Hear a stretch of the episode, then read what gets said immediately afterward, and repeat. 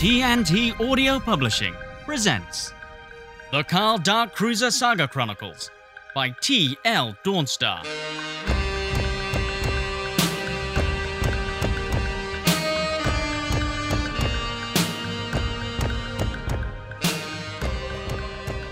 Written and read by T.L. Dawnstar. Book 1.0 The Universe Code.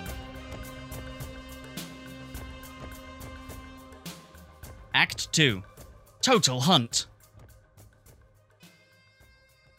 Chapter 5 Where's Deborah? He had a smoking hot lead, and that lead was a name, and that name was Deborah. Although Olive Cabinet hadn't given him any information on her whereabouts, this didn't bother Dark Cruiser one bit. After all, he was, for all intents and purposes, a Class A bounty hunter. He punched the name Deborah Dwarfstar into the aging computer console in front of him and allowed the severely outdated machine to run the search. Nothing. It seemed Olive had been right. There was no trace of her in any database on the NetHub. On tough cases like this one, Carl usually relied on a combination of hanging around in space bus shelters on port worlds, shoving a holo pic of his prey into strangers' faces, or shouting at people in cantinas, bars, and Greggs. But his gut told him he'd need more than that this time. He'd need to become the slick, smooth, legendary bounty hunter, space pirate, detective, former assassin, and dressage champion he was always destined to be, and in many ways already was. Where are you hiding, Dee Dee? He said out loud with his mouth, to no one in particular, because he was alone. With his newly acquired fugitive status, there was no chance he could rely on his galaxy wide network of library assistants, urchins, and gossipy fishwives that he usually employed, and any one of the low level criminal dickheads in his top of the line digital address book would sell out their own second cousin just to make a quick qubit. He needed a professional. The galaxy's best information brokers operated out of a deep space neutron star mining facility located on a rocky asteroid known as the Pits. If anyone knew where Deborah might be found, it was the low-life alien blackmailers, philanderers, and general scumbuckets that frequented the crowded thoroughfares of the infamously dangerous facility. Carl set his course, and the ship obeyed, leaping into uberspace with the sugar-hungry eagerness of a cake-deprived child at a birthday party.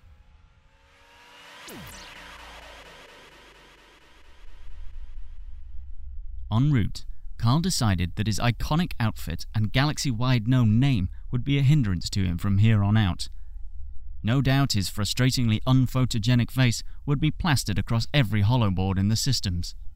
So, using only what was aboard the ship when he did an escape from Spaceport 6, Carl began to fashion a serviceable disguise from items he found left lying around. He stripped the bristles from a toilet brush in the aft bathroom compartment and stained them black using a pot of Gary Cosmos branded boot polish. Attaching these to a bit of old net curtain he'd removed from the portside chill-out cabin allowed him to construct a rudimentary false beard, which he strapped across his broad face with a non-toxic safety tape of the ship's previous owner's own invention. He took his hollow knife to his cargo trousers to create a more casual short pant that still offered the kind of pocket capacity he had grown accustomed to and now demanded from any garment that he wore.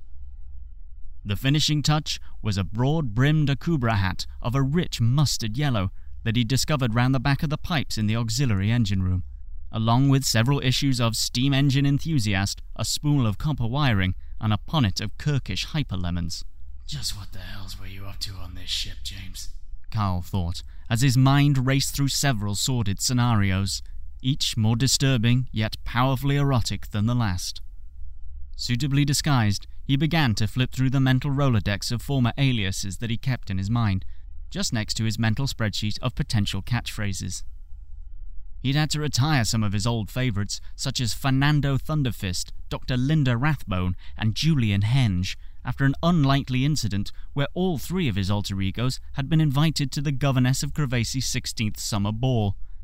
A night of intense costume changes and confused accent work led Carl to engineer an entirely fictional, and some would argue over elaborate murder plot that reached right to the heart of galactic government in order to do away with the errant identities. Footnote For the full details on the events of that fateful ball, why not purchase the unaired pilot of the TV sitcom Carl, available from Dawnstar Video on VHS and Betamax exclusively via postal order. This mission called for an entirely new pseudonym, and after a few hours of solo improv exercises and internal character development techniques, courtesy of the training he'd received at the Brazil Opera Academy as a child, his box fresh nom de plume was birthed into an unready and confused universe.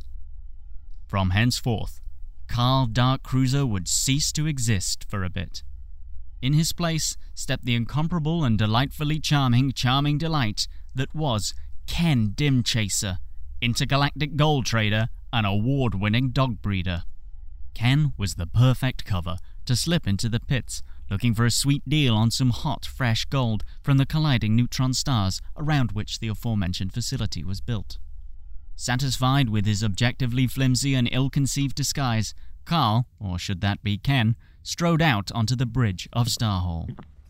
By now, the ship should have exited Uberspace and be rapidly approaching its intended destination.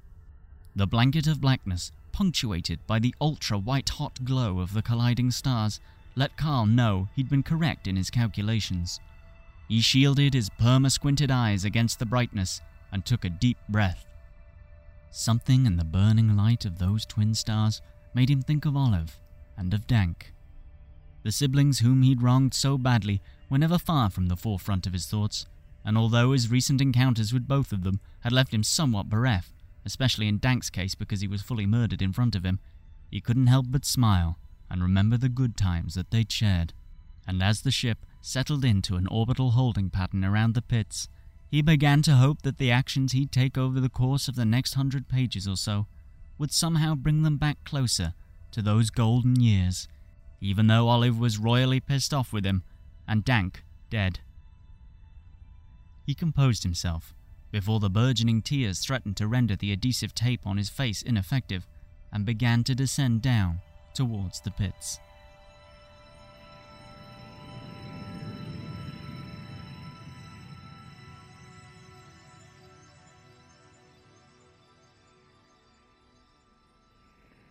The first thing that hit him was the heat.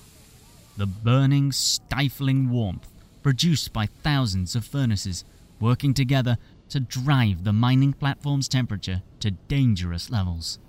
The second thing that hit him was a light brighter than any known sun in the universe.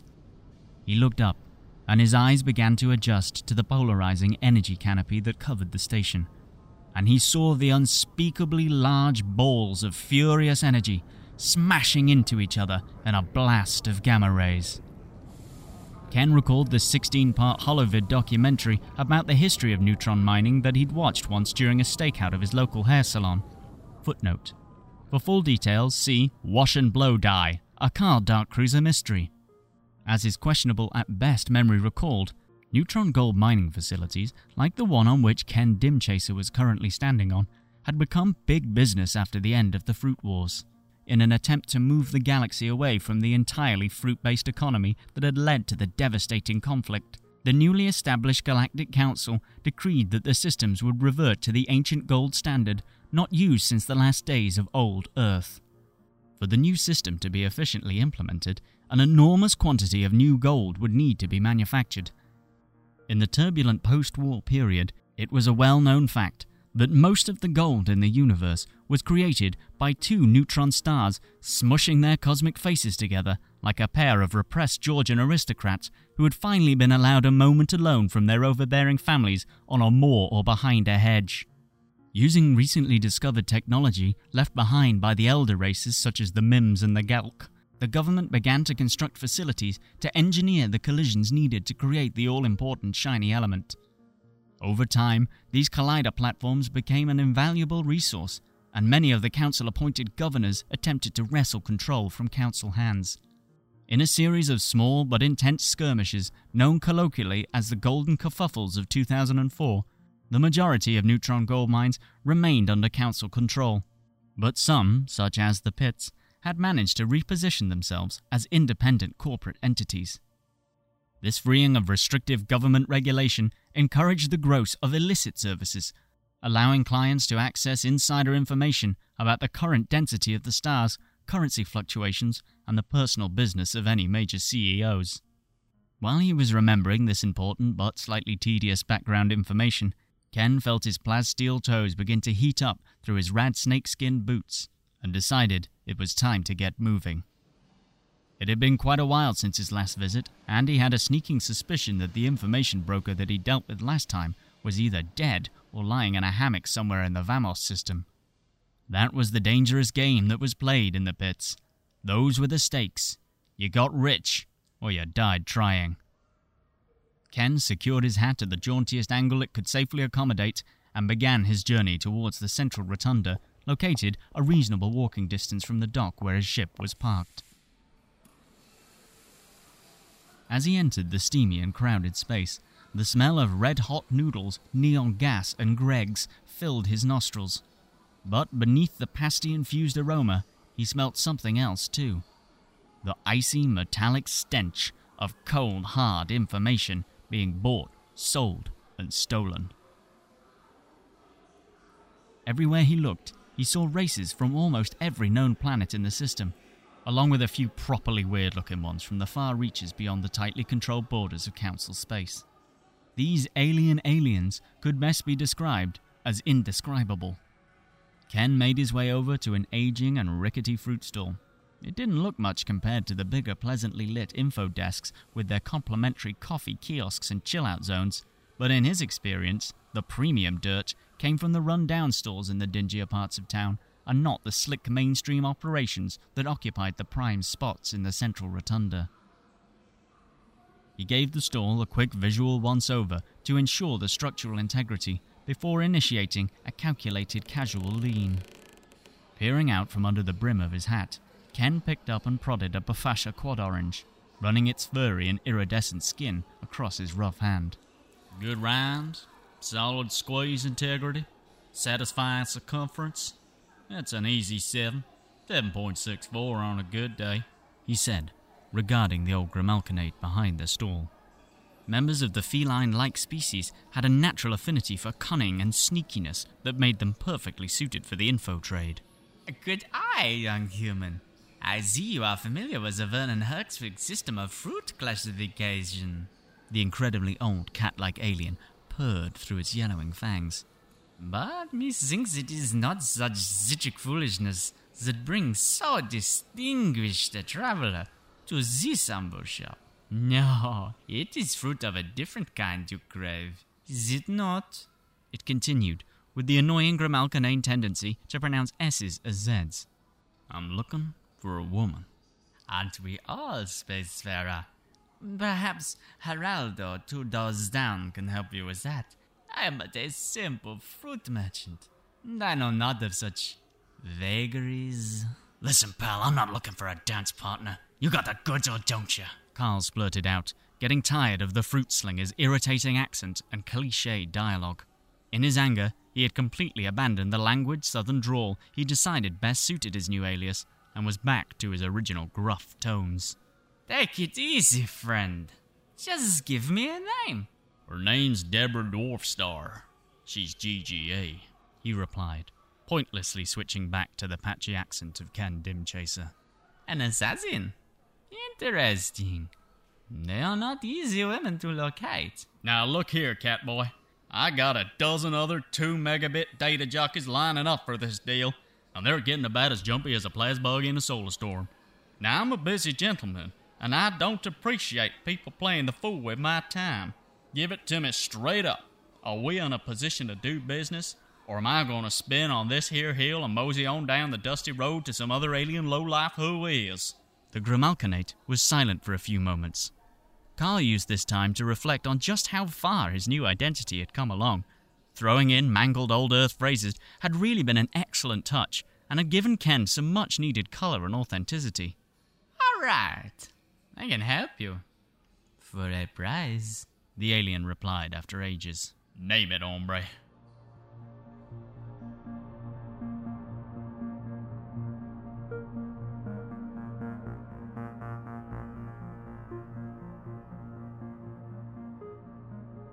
Fourteen standard hours later, Carl was standing knee deep in the putrescent foulness any reasonable sentient being should expect from the waste disposal system of a large and overpopulated mining platform. As the deep rumble of the approaching creature resonated through the slick tunnels, his mind was cast back to his childhood on Brazil. Everything had seemed so simple back then. Before the wars, before the Council, before high speed galactic net access. He and his friends would play Drax and Gunjarks in the ancient catacombs deep beneath the outer settlements of the Kerebos Mountain. A childish game that had instilled in him a passion for tactical espionage that continued to this day. He was good at it too, best in his quadrant. Footnote Full details in the very young Carl Dark Cruiser Adventures, volumes 1 to 3, the Brazil Cycles. The trick to spotting and intercepting an oncoming child playing the deadly Gunjark was to try and not spot them at all. In the wise words of the head fishmonk of Yorick's, let not the eyes look, but the ears see instead. Remembering this, Carl closed his two good eyes and felt the vibrations vibrating through the filthy water and mixed waste in which he was now standing in. Carl froze. He knelt pressing his hands against the seriously disgusting wall. Suddenly, with a crash and a splash, the creature was before him. The beast was a fully grown adult gunjark, just like the ones Carl and his friends used to pretend to be in the amber tinted mistiness of the past. But this one was very real and ready to maul. Standing approximately 4.2 meters high, with matted fur and a bad attitude, the Gunjark screamed a scream that loosely translated as, I want you dead, and I have the teeth, claws, and powerful thighs to make it happen. Remembering that he'd just remembered the thing about the vibrations, Carl reached into his starboard pocket.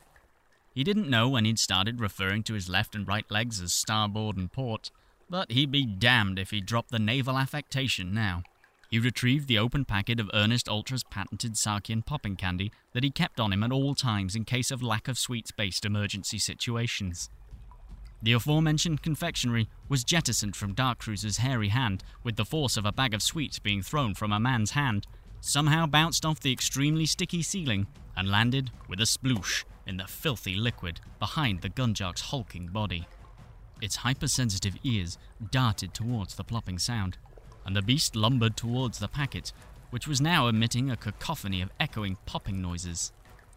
With the grace of an aging lascat, Carl whipped out his hollow knife, accidentally leaving several small incisions across his fingers before he realized that he still had his eyes closed.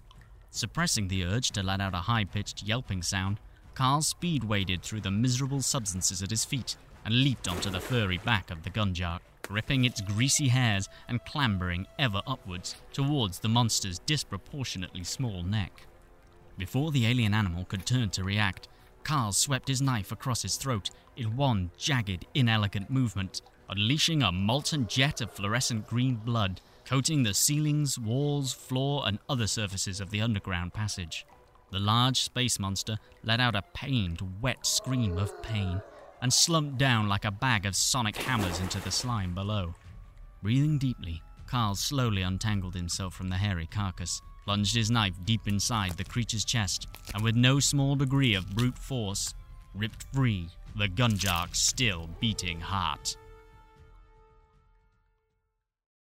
Another 14 standard hours later, making a total of 28 standard hours since he'd agreed to the shopkeeper's price of one Gunjark heart and a packet of Euraxian hypermints which he'd picked up on the way back. Dimchaser sidled up to the fruit stall, wearing a face somewhere between smug gold trader and saucy holo dancer, and propped up his still slimy boot onto a crate of less than fresh muko berries. Ah, you are a gentleman, kind dark cruiser, purred the aged cat monster as Carl plonked the now no longer beating heart onto the creaky stall. Much obliged, shopkeep. But what in the hells is a dark cruiser? answered Ken, his suspicion levels maxed out. Drop the act, space pirate. Or did you think that your ridiculous disguise would fool this old cat? As mine so clearly fooled you. The Grimalkinate's face began to flicker blue, subtly at first, and then, in a crescendo of digital noise and glitches, the furry alien visage blinked out of existence before Carl's very eyes and was replaced by the piercing blue eyes and flowing red hair of a lovely female human lady woman. Boy, I tell you, these cheap holomax get real itchy. She said, almost too fast for Carl to understand. Within seconds, her long glossy hair was whipped up into a sensible on the job bun placed elegantly on the top of her head. She thrust out her hand towards a stunned Carl. Nice to meet you, Captain. Oh, don't look so shocked. Your accent work is good, but your disguise skills are lousy. If you ever need any lessons from the galaxy's best three years running, you give me a call. But where are my manners? Allow me to intro myself. Name's Felicity Phobos, but my friends call me Phil. Phobos it is then, snapped Carl sardonically. His hand remained firmly at his side. Geez, tough crowd. Just what the hell's is going on here? questioned Carl, the last of his rapidly disappearing patience all but spent. Felicity leaned in close to Carl, knocking over several quackle fruits as she did so. You're called Dark Cruiser, ain't you? She said, with an accusatory point of one of her long fingers. Infamous space pirate, war hero, bounty hunter, and now, so they say, a murderer. Carl instinctively reached for his plasgun, but found only a mouldy banana where his weapon ought to be.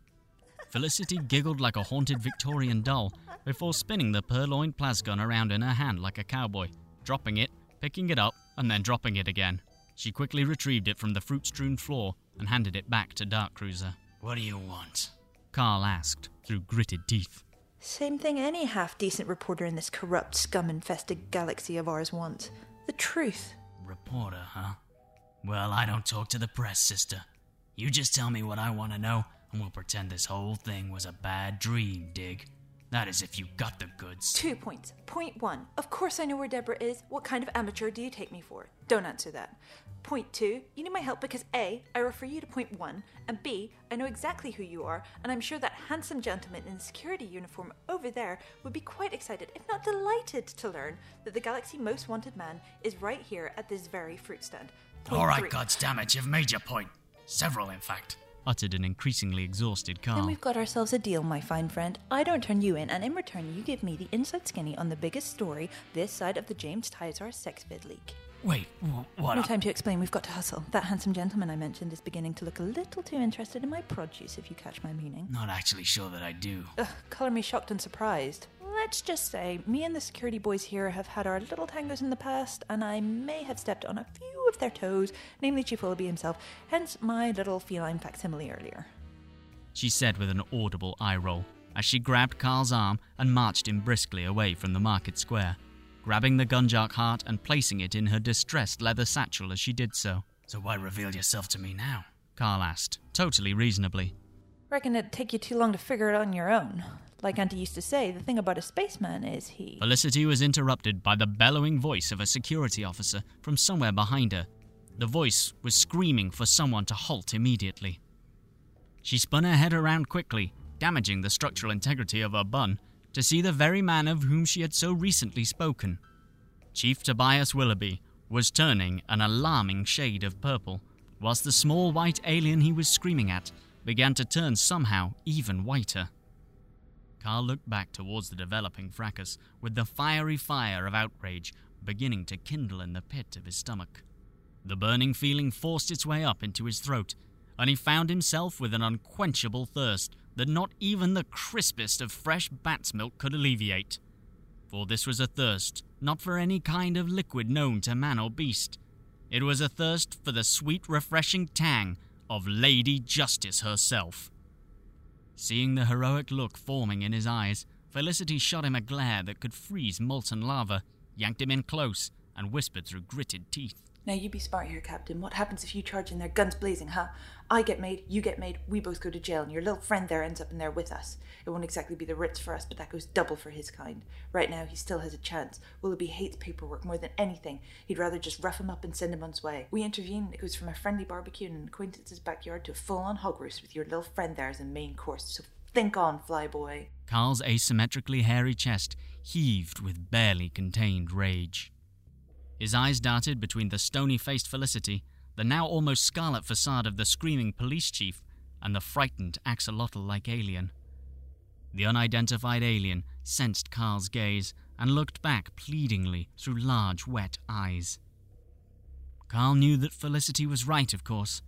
He couldn't risk everything just to save one innocent bystander. And although it killed him to do it, he broke off eye contact with the suspect, turned towards Felicity, and hurried away. The alien's screams of pain dying away as the pair made their escape. The fire in his stomach was put out, extinguished by an acidic concoction of guilt and remorse. And in the years to come, Carl Darkcruiser would often lay awake at night, wondering if he could have found a way to save that helpless creature. He'd made tough calls before. He was in the wars, God's damn it. But there was something about that pleading face that would stay with him for the rest of his life. A bit of time later, the ace reporter and the daring space pirate slipped into the abandoned mine shaft that served as Felicity's base of operations on the pits. She threw down her satchel and removed her synth tweed jacket, revealing her glow in the dark Tony Doubleday t shirt. Activating a hololamp, she stretched and sat down in a nearby hover chair. Oh, it could have gone worse, I suppose. She said. Carl said nothing, but looked at her with a faraway look in his eyes. He had the feeling he was being taken for a ride, but he didn't have much choice. Whoever this crazy broad was, she was the closest thing he had to a lead. Something in his guts told him that she was too self interested to rat him out and cash in on the price on his head, but he had kept his hand poised on his phase blaster during the long journey to the secluded location, just in case. Oh, come on. You're still not caught up about that whole Willoughby business, are you? I heard tell you were a rough skinned and ruthless pirate. Guess you shouldn't believe everything you read, huh? Says the journal. Are you and me gonna have a fight today? She asked, with a twinkle in her eye. Okay, Phobos. I've played your little game. Now let's get down to business. Jeez, you could at least buy me dinner first. Don't get smart with me. Where's Deborah? Gotta say, I really thought you'd have more questions. I only need the answer to one. Don't make me repeat myself. Man alive, what's plugging your exhaust? Phoebe, please! Almost first name terms, huh? Well, since you asked so nicely. She stood up and removed a small holo projector from the pocket of her three quarter length green synth leather trousers. Carl couldn't help but admire the adjustment she'd made to upgrade the garment's original pocket capacity. A woman after my own heart, he thought in italic. Felicity threw the projector into the hot air of the mine shaft, and instantly the space was illuminated in the soft green glow of multiple three dimensional images. I'm afraid the answer you're looking for is a little more complicated than you might like, buddy boy. Carl looked around and saw a complex web of holo photos, star charts, strange symbols, and pictures of good dogs. His first question was in relation to the relevance of the canine iconography, to which he received a swift reply that they were part of Felicity's private collection that had somehow gotten mixed in, and that he should shut up and pay attention. Are you sitting comfortably? She asked rhetorically. Then I'll begin.